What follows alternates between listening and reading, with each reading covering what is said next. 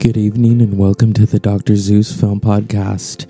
Tonight we're going to pay tribute to Julie Andrews, whose birthday is today. In fact, it was this year that Julie Andrews was slated to receive the American Film Institute Lifetime Achievement Award. But due to COVID, it's been preempted probably till next year. Um, Julie Andrews is 85 today, and I thought, you know, during COVID, everyone's getting together, watching films, family films, musicals. And when you think of Julie Andrews, family films and musicals. I mean, you don't think of the movie 10 with her and Dudley Moore or SOB, that's adult humor. But you know, those of us in this country, we came to know Julie Andrews through those musicals like My Fair Lady because you know, she did originate the role of Eliza Doolittle on Broadway. And she also did The Boyfriend, and then she also on Broadway did um, Camelot with Richard Burton. She played uh, Guinevere. Well, after doing My Fair Lady, Julie Andrews assumed, you know, that she would get the film role in My Fair Lady. Well, she didn't get it. In fact, uh, we all know that the, the role of Eliza Doolittle went to Audrey Hepburn, who couldn't sing. And it was Marni Nixon who overdubbed. You know, Marni Nixon did a lot of the song, you know, singing for people who couldn't sing, like in The King and I, you know. Um, and so, you know, Julie Andrews went on to di- do uh, Mary Poppins, which some have called a consolation prize. But what what had happened was is Walt Disney had seen To Kill a Mockingbird, and he said to his son-in-law, "You know, I want to do a movie like that." And they looked for something for him to do. And for about 20, 25 years, he had tried to acquire the rights to Mary Poppins. P.R. Travers was very adamant that she would not give her rights over to be made into a film. And then, you know, subsequently he had PR Travers come out here and persuaded her for the rights to Mary Poppins. And that's how the film got made. She did not like that it was going to be a musical. She was not fond of that Julie Andrews was going to play Mary Poppins, you know. But in the end, she played Mary Poppins. She went on to win an Oscar for Best Actress, you know, thanked Jack Warner mainly because he passed her up for My Fair Lady, and and and you know, in turn got she got the awards for Mary Poppins. And then a year later, she did The Sound of Music. You know, she did these these musicals, and then she also did the Americanization of Emily in between because you know she wasn't just playing these you know nannies, but the the Sound of Music really firmamented her iconic status. I mean, you know, she talks about twirling on that hill when they were filming the sound of music right when that number is you know about to start and how the jets from the helicopters almost knocked her over and how she did one twirl and that's in the movie you know? The whole movie you know it's based on the life of maria von trapp so it is a true story with the music of rodgers and hammerstein you know? Um and the sound of music. It went on to make a lot of money. It won you know a whole slew of oscars including best picture. You know julie andrews didn't win. Uh, I think the award that year went to Julie Christie for the movie Darling. Um, what's funny about the Oscars is, is that they don't they don't always give it to you for the right film. You know, they really may have given Julie Christie the Oscar also for Dr. Zhivago because Dr. Zhivago was big in 1965. You know, I, I've often heard people say to me that The Sound of Music shouldn't have won, that it should have been Dr. Zhivago. You know, two great films, but, you know, the the sound of music was a little more upbeat than this this dark Russian tragedy. But you know, Julie Andrews has been a film icon for uh, you know over 55 years. And you know, she went on to marry Blake Edwards and they collaborated, you know, they did the movie 10 with her and Dudley Moore. I mean, I think a lot of us miss Dudley Moore. Such a, a hilarious comedian. And then, you know, she did the movie SOB where she went topless, where I think some people were like, "Oh my god, Julie Andrews," you know. Um, and then she did the movie Victor Victoria. Victor Victoria is such a great movie. You know, um, I think it's a misunderstood movie because, you know, she herself, it's like a woman pretending to be a man, pretending to be a woman you know, her and Robert Preston singing all these songs. You know, once again, she was doing a movie with, um, uh, oh my goodness, his his name. I, I know who he is. His name escapes escapes me. Uh, James Garner. James Garner, and um, you know, they had done the Americanization of Emily before. So here they are, and Victor Victoria, you know, her, Robert Preston, and, you know, James Garner, and Alex Karras. I mean, Leslie Ann Moore. It was a really great cast, and Victor Victoria. And then years later, they brought Victor Victoria to the Broadway stage. And that was around the time that Julie Andrews had that throat issue. And so she went in, you know, a lot of singers have that where it's routine, you know, you have a polyp or a nodule on your vocal cords, you know, and they remove it they did that to her. She never sang again. Um, since then, you know, she's done The Princess Diaries, um, a lot of TV movies. You know, uh, Ju- Julie Andrews, I mean, I, I have heard her say that it, it really did hurt her. It, it changed something inside her, the fact that she could no longer sing, you know.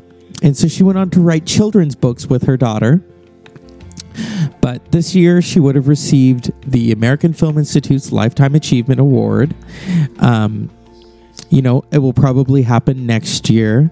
You know, um, you know, I mean, I would be remiss if I don't go back to the beginning. You know, Julie Andrews really started out as this young soprano, and she talks about how her stepfather, who she was not fond of, the way they kind of um, bonded was that he was a tenor and he was a music teacher, and both of her parents were in vaudeville.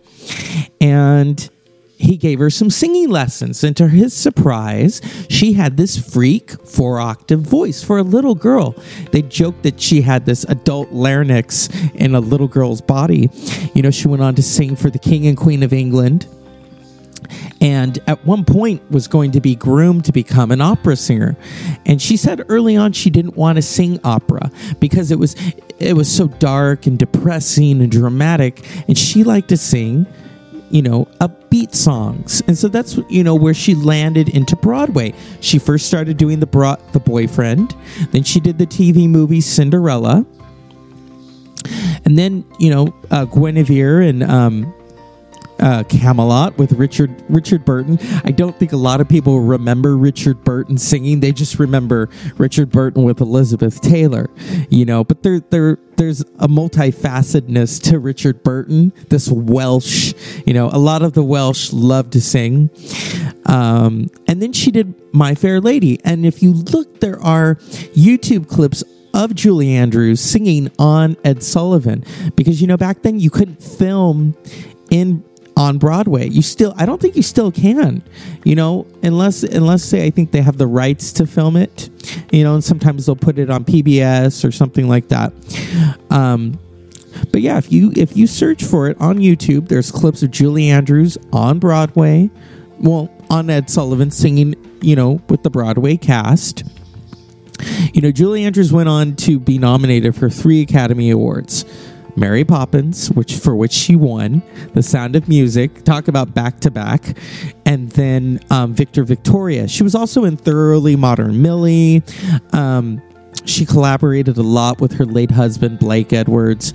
She did um, some specials with her friend Carol Burnett. You know, right around the time that The Sound of Music was going to be um, filmed, she had done this special with Carol Burnett. And so every now and then, every 10 years, I think they would do a special together.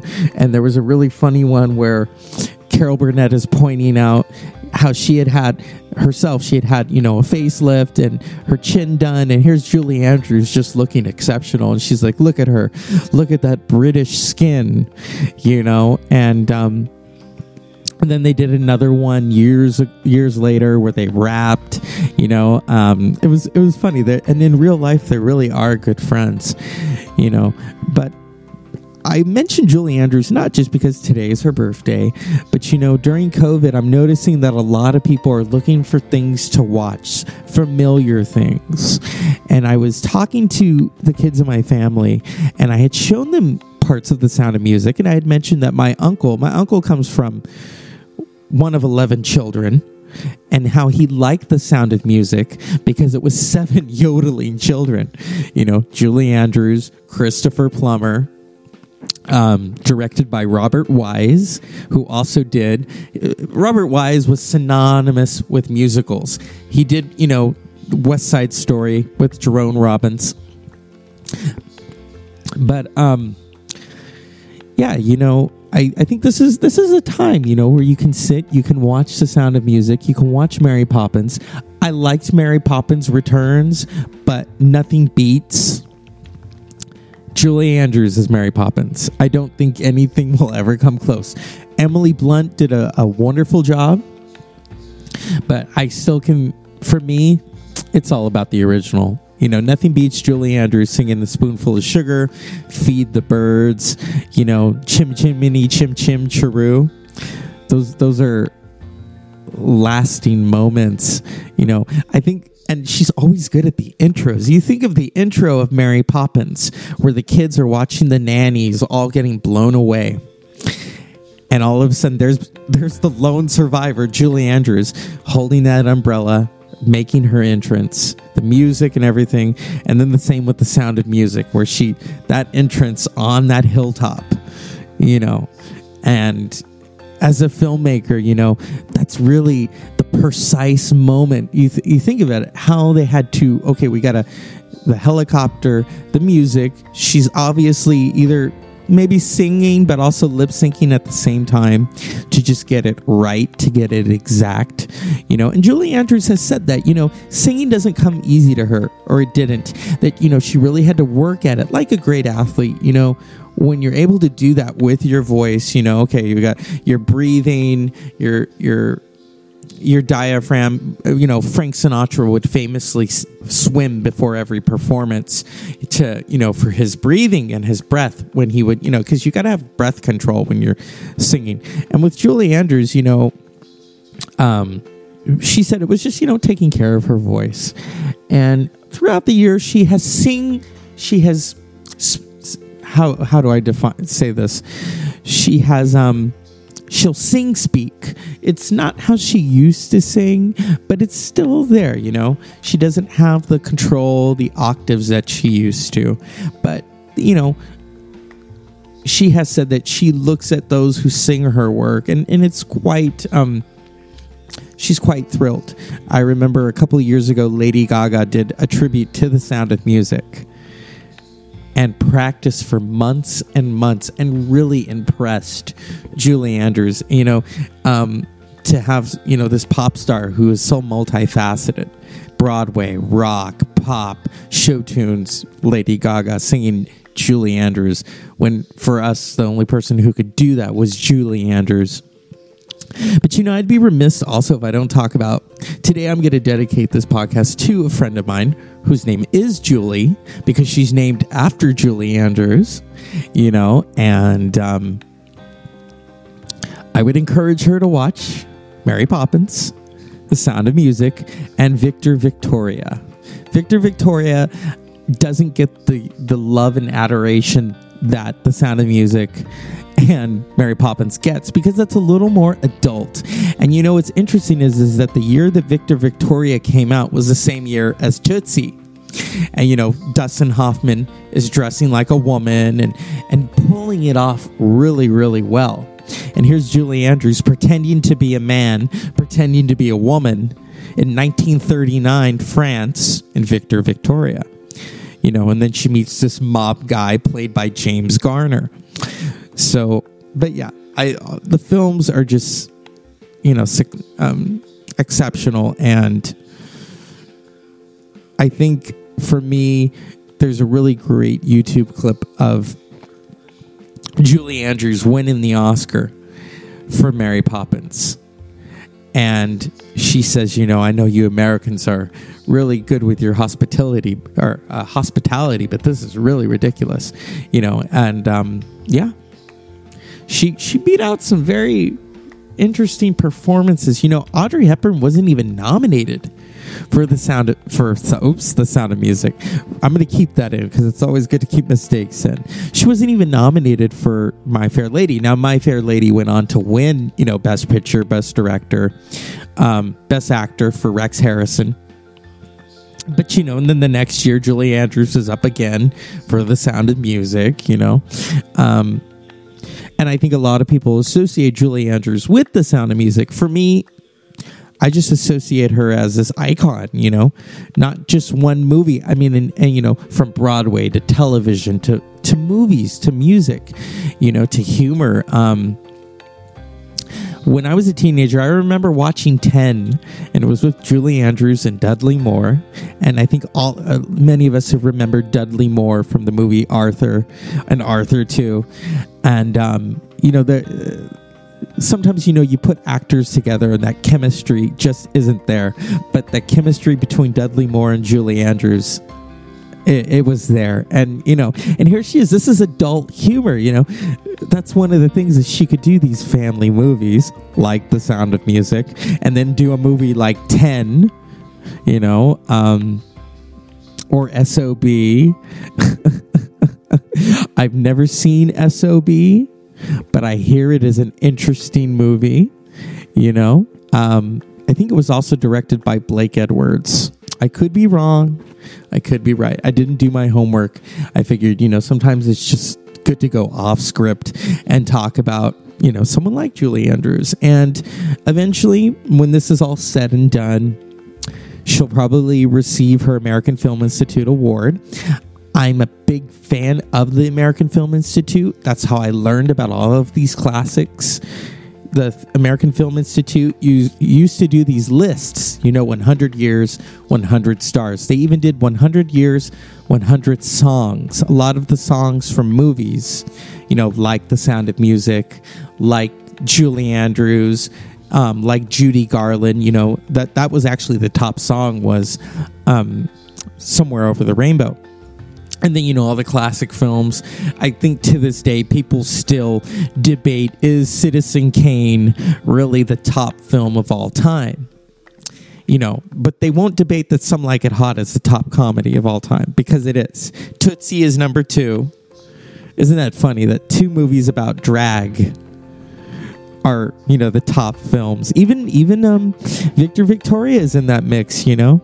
Uh, i remember seeing that. It was on the comedy list and so this is the Dr. Zeus Film Podcast, you know, talking about a, a screen icon. You know, um, I don't think there's enough words to really say about Julie Andrews. You know, those of us who grew up watching her. My grandmother loved the sound of music. You know, um, my friend, her father loved Julie Andrews, and that's why she's named Julie, you know? And so that's why I thought I'd dedicate it for her, you know. Um, loves culture, loves music, loves art, and when we when we look at these classics, and you think of something like Rodgers and Hammerstein, you think of that musical catalog and the sound of music is right up there, you know. And so, as always, unpleasant dreams.